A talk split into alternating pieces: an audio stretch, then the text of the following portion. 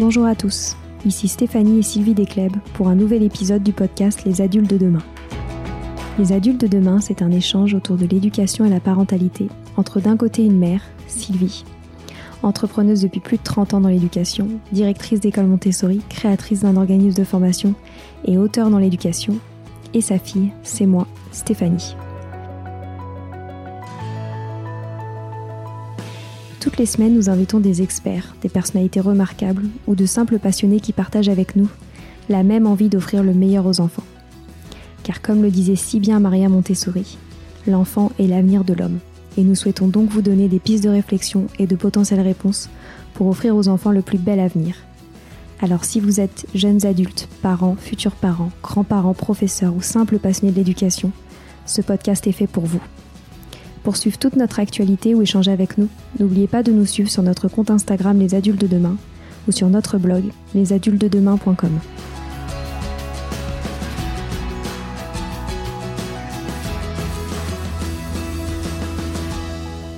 Bienvenue sur les pauses éducatives de Sylvie, un nouveau format de podcast en plus de nos discussions quotidiennes. Dans cette nouvelle série de podcasts courts, Sylvie nous décrit des exercices, des activités ou des applications concrètes à mettre en place avec ses enfants, à la maison ou en classe, en lien avec l'éducation et la parentalité. L'idée est que vous repartiez avec encore plus d'idées à mettre en place dans votre quotidien pour égayer votre vie et celle des enfants. Alors bonne écoute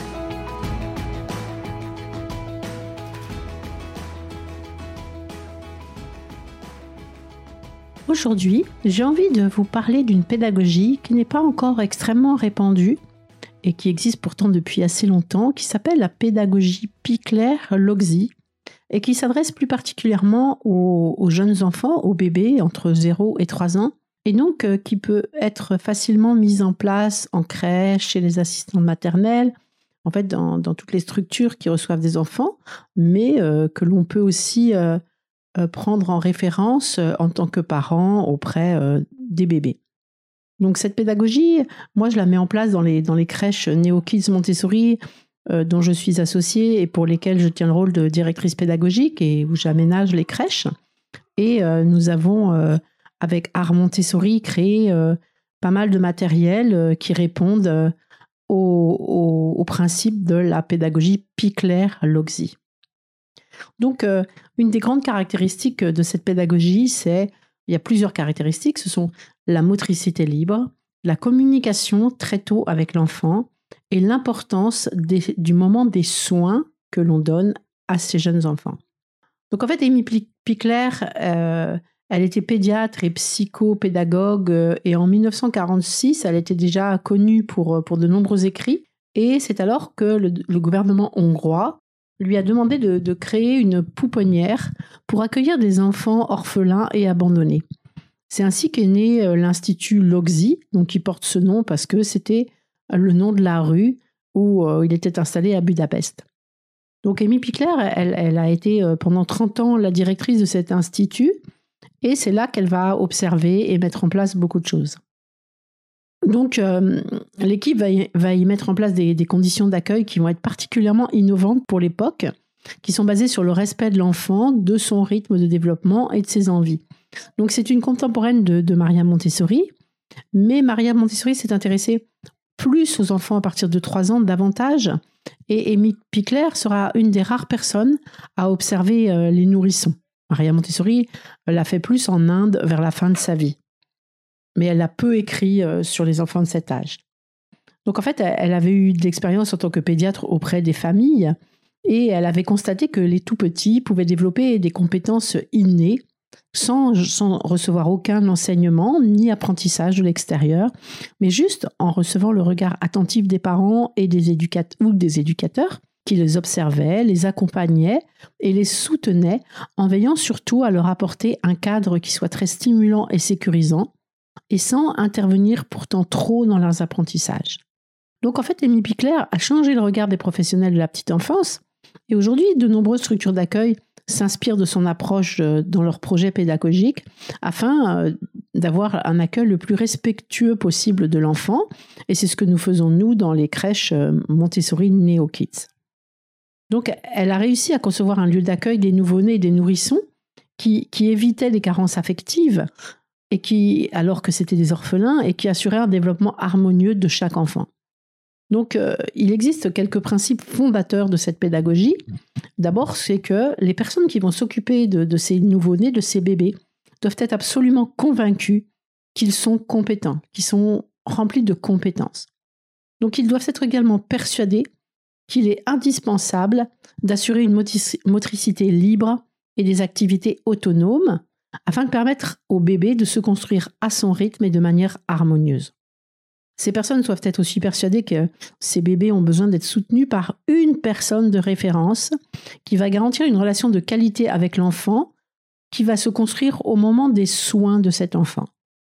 Donc les personnes aussi qui s'occupent des enfants, selon la pédagogie Picler bien sûr, doivent avoir un projet pour accompagner l'enfant en, en tenant compte de son histoire familiale. Donc un projet qui va être assez différent pour chacun. Donc c'est exactement dans le même sens que la pédagogie Montessori. Donc on va parler de la motricité libre et des activités autonomes. Donc euh, le jeune bébé, euh, en dehors de ses périodes de, sommeil, dans, la pédagogie Picler, il est mis dans une situation euh, qui va favoriser, favoriser, au maximum son activité spontanée. Donc il va être laissé libre de ses mouvements afin qu'il acquiert une bonne maîtrise de son corps. Donc il est posé sur un matelas qui va être ferme et confortable pour qu'il puisse bouger comme il le désire mais aussi qu'ils soient installés confortablement, bien sûr. Dans ces, dans ces espaces d'accueil, on bannit tout ce qui pourrait entraver euh, la, motricité des bébés, c'est-à-dire tout ce qui, tous, les, tous les endroits où ils vont être attachés, c'est-à-dire les transats, bien sûr, les chaises hautes, euh, tous, les, tous, les, tous les objets dans lesquels on, les attache et qui en, freinent cette, cette motricité libre. Donc, en fonction de l'observation attentive que ces adultes vont faire, parce que l'observation a encore une grande, une place très importante dans cette pédagogie, l'organisation de l'espace de l'enfant va évoluer afin de mettre à sa disposition toujours ce dont il a besoin pour encore développer, développer sa motricité.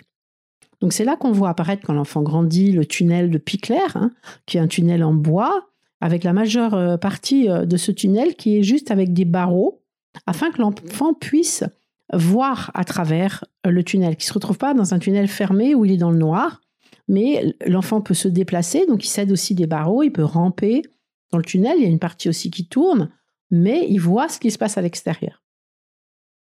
Il existe aussi un matériel qui s'appelle le triangle de Picler ou l'arche de Picler, où, il y a souvent une pente aussi sur laquelle l'enfant euh, s'exerce sa motricité, son équilibre euh, et une bonne maîtrise de son corps. Donc ça, il va développer aussi d'une manière autonome. On va le laisser monter, grimper là-dessus et il va développer ainsi son, sa motricité d'une manière autonome. Et c'est la même chose pour une estrade. Hein. C'est une fameuse estrade avec euh, d'un côté une pente, de l'autre côté des marches. Mais là aussi encore pour que l'enfant, d'une manière autonome, puisse grimper, redescendre et développer sa motricité libre. Donc tout cela, euh, on l'a développé euh, sur la boutique Art Montessori avec Joël Philippin. Donc nous, dans toutes les crèches euh, que, j'aménage, on, installe tout ce matériel qui correspond en fait au niveau de développement de l'enfant au fur et à mesure qu'il grandit et de ce que les professionnels observent. Donc si vous êtes intéressé, euh, vous pouvez les trouver sur Art Montessori, que l'on mettra euh, sur l'article du blog. Donc on va encore une fois laisser à sa portée tout le matériel, un matériel varié et des jouets dont il pourrait avoir besoin et qui vont stimuler son activité motrice de manière directe ou indirecte, en tenant compte bien sûr de ce qu'il peut faire et de l'intérêt qu'il en a. C'est pour ça que l'observation est encore une fois fondamentale. Il a besoin, bien sûr, on l'a déjà vu, mais elle le dit aussi, Amy Pickler, d'un environnement très désordonné et qui soit facile à appréhender pour lui. Hein, c'est-à-dire que les choses doivent être rangées, qu'elles soient accessibles et que ce soit facile pour lui euh, de savoir que au même endroit, il va toujours trouver ça, et s'il le veut, bah, il va pouvoir essayer de se déplacer pour aller le chercher. Donc vraiment, tout cela est très très proche de la pédagogie Montessori. Alors ce qui est particulier, euh, surtout à Amy Pickler, c'est, ce qu'elle a mis en évidence, c'est l'importance des soins de l'enfant. Donc on, entend les moments de soins, la toilette, le change, les repas, le moment du coucher. Ça, ce sont des moments qu'elle appelle les moments de soins, et elle dit qu'ils doivent être euh, effectués par un adulte référent qui soit toujours le même. C'est donc cette personne-là va prendre en charge, ça c'est surtout dans les structures d'accueil bien sûr, hein, va prendre en charge la toilette, le change et les repas. car elle considérait que c'est dans ces moments-là que l'enfant pouvait construire sa sécurité affective et la prise de conscience de, qui il était lui-même. Donc, elle expliquait qu'il était primordial de réserver à chaque enfant des moments de qualité, afin que ces moments soient pour le bébé des moments vraiment agréables et qui vont lui permettre de développer son autonomie, mais aussi euh, la communication. Donc évidemment, le bébé, il fallait jamais qu'il soit, qu'il ne faut jamais qu'il soit traité comme un objet, mais comme un être humain qui, sent les choses, qui les observe et qui les mémorise. Donc il est, fondamental de mettre en place une routine, une régularité, même, même dans les détails, et sans se presser, sans bousculer l'enfant, et sans surtout euh, être interrompu par un autre enfant qui viendrait, un adulte ou une autre personne, ou que, l'on va faire autre chose entre deux. Il faut vraiment être à 100% avec cet enfant-là à ce moment-là. Et on peut dire que parfois ça prend du temps, mais au contraire, c'est des moments qui vont permettre de d'éviter à l'avenir des moments où l'enfant va être en opposition et où il va falloir négocier et qui vont justement faire perdre beaucoup de temps à l'adulte. Donc elle insistait sur le fait qu'il fallait être très vigilant sur la façon dont on allait euh, prendre le bébé, dont on allait le poser, et elle met vraiment l'accent sur la communication avec le bébé, même très très jeune, on, on, l'attrape pas sans lui parler, on, ne, fait pas les choses sans lui expliquer ce que l'on va faire, on l'appelle par son prénom, on lui montre comment il peut se tourner, mais tout, en pouvant euh, maintenir le regard et voir ce qui se passe. On fait attention toujours à bien mettre une main derrière sa tête pour qu'elle soit parfaitement tenue. Et alors là, quand il est parfaitement tenu et qu'il nous voit, on peut le soulever avec beaucoup de, douceur. On, on essaie toujours au maximum d'associer le jeune enfant à ce que l'on fait en lui expliquant ce que l'on fait, en lui présentant les objets que l'on va utiliser et en essayant au maximum de toujours le faire coopérer. On lui dit, hein, par exemple, tu vas lever le bras, tu vas tendre ton bras, et là on va rentrer la manche. Et vraiment en essayant toujours de faire les gestes dans le même ordre et de la même façon, afin que l'enfant vraiment se construise des repères et puisse euh, rapidement être autonome dans, dans tout ce qui concerne bah, sa vie, sa vie. Hein.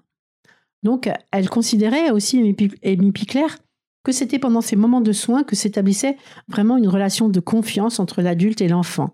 Et c'est pour ça qu'elle insistait sur le fait que ça devait toujours être la même personne qui lui prodigue ses soins, qui lui donne son repas, qui le couche pour la sieste. Et comme ça, il construisait une vraie relation affective avec cette personne. Et cette vraie relation affective lui donnait, euh, était un moyen fondamental de construire l'attachement et cet attachement est vraiment important pour que l'enfant puisse développer sa sécurité affective qui va pouvoir lui permettre d'évoluer vers une vraie autonomie, une confiance en lui-même et euh, une belle image de lui. Grâce à, cette régularité, aux gestes qui sont toujours les mêmes, à la routine qui est mise en place, l'enfant va aussi pouvoir construire ses repères. Il sait que les mêmes événements se reproduisent chaque jour, au même moment. Et donc, il peut s'y préparer, il peut les attendre. Et il sait qu'il peut avoir confiance car il sait que ses besoins vont toujours être satisfaits. Donc du coup, il peut apprendre à gérer ses besoins puisqu'il sait qu'il y a un moment qui va être dédié pour répondre à ses besoins. Et donc c'est vraiment extrêmement important pour bien se construire. Donc en conclusion, donc cette pédagogie, elle répond à plusieurs grands principes donc que j'ai évoqués avec vous, mais que je vais reciter. C'est que l'enfant a besoin d'un environnement stable, qui soit vraiment fiable et qui soit prévisible. Hein. C'est pour ça que cette routine est vraiment importante. Il a besoin aussi qu'il y ait le moins possible d'adultes qui s'occupent de lui dans, les structures. Ça doit être une personne privilégiée si on peut, toujours la même ou deux, mais que ce soit, ce soit vraiment très régulier.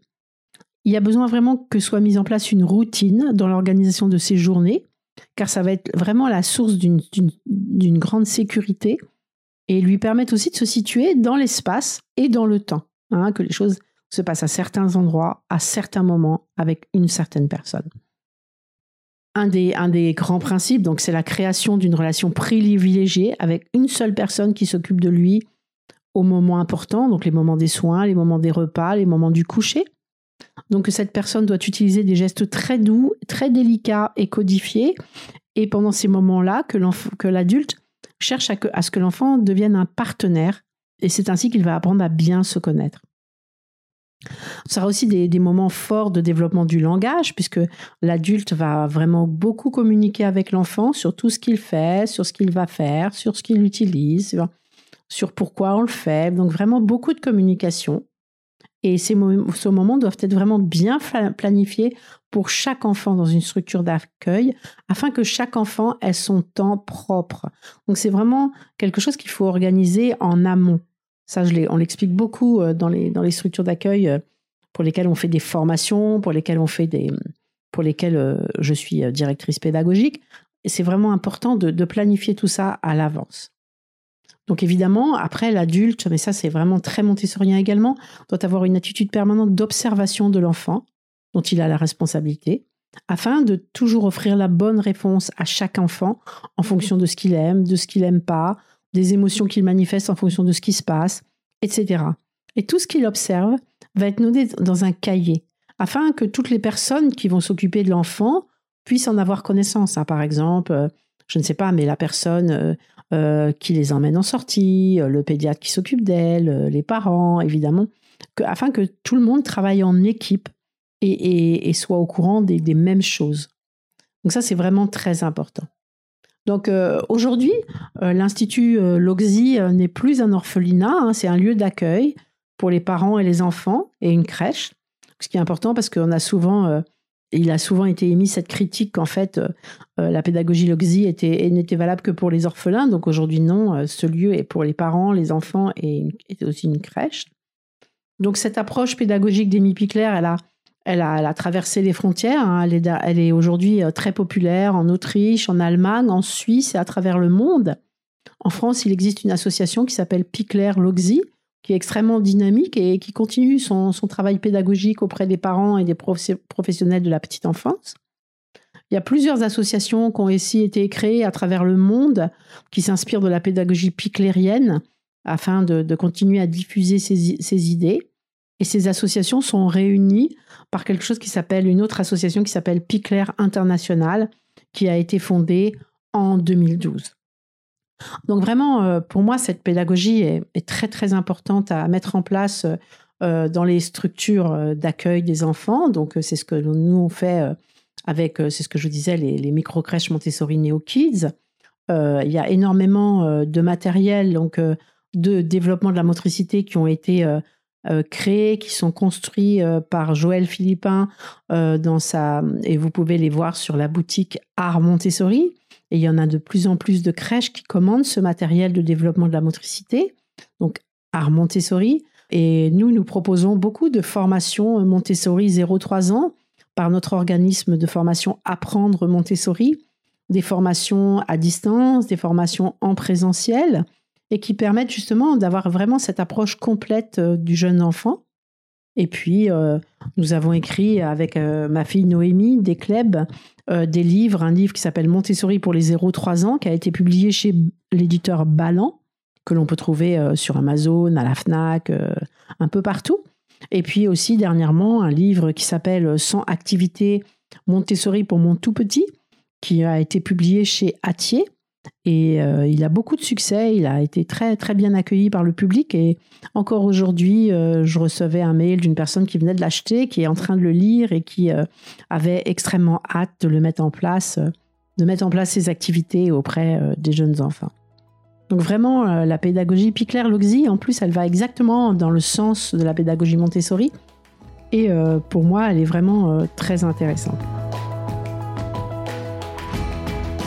Voilà, c'est fini pour aujourd'hui. On espère que cet épisode vous a plu. Avant de se quitter, on a quand même besoin de vous. Si après avoir écouté cet exposé, vous ressortez avec plein d'idées pour apporter le meilleur aux enfants, n'oubliez pas de nous laisser 5 étoiles et un petit commentaire sur Apple Podcast, sur iTunes ou toute autre plateforme d'écoute de podcast. Cela nous aidera à mieux ressortir et surtout à nous motiver pour continuer cette aventure ensemble. Si vous avez des suggestions, des idées de thèmes des questions à poser, n'hésitez pas à nous contacter sur les réseaux sociaux, Instagram ou LinkedIn, en tapant les adultes de demain. Nous serions ravis d'échanger avec vous. Si vous souhaitez en savoir davantage sur Sylvie, je vous invite vraiment à aller voir son blog sylvidescleb.com ou à la suivre sur Instagram en allant sur son profil Sylvie Desc, D-E-S-C-du-bas Montessori. Enfin, si vous souhaitez en savoir plus sur le calendrier des prochaines formations Montessori, rendez-vous sur www.apprendre-montessori.fr. On a hâte de vous retrouver vite et à très bientôt sur les adultes de demain.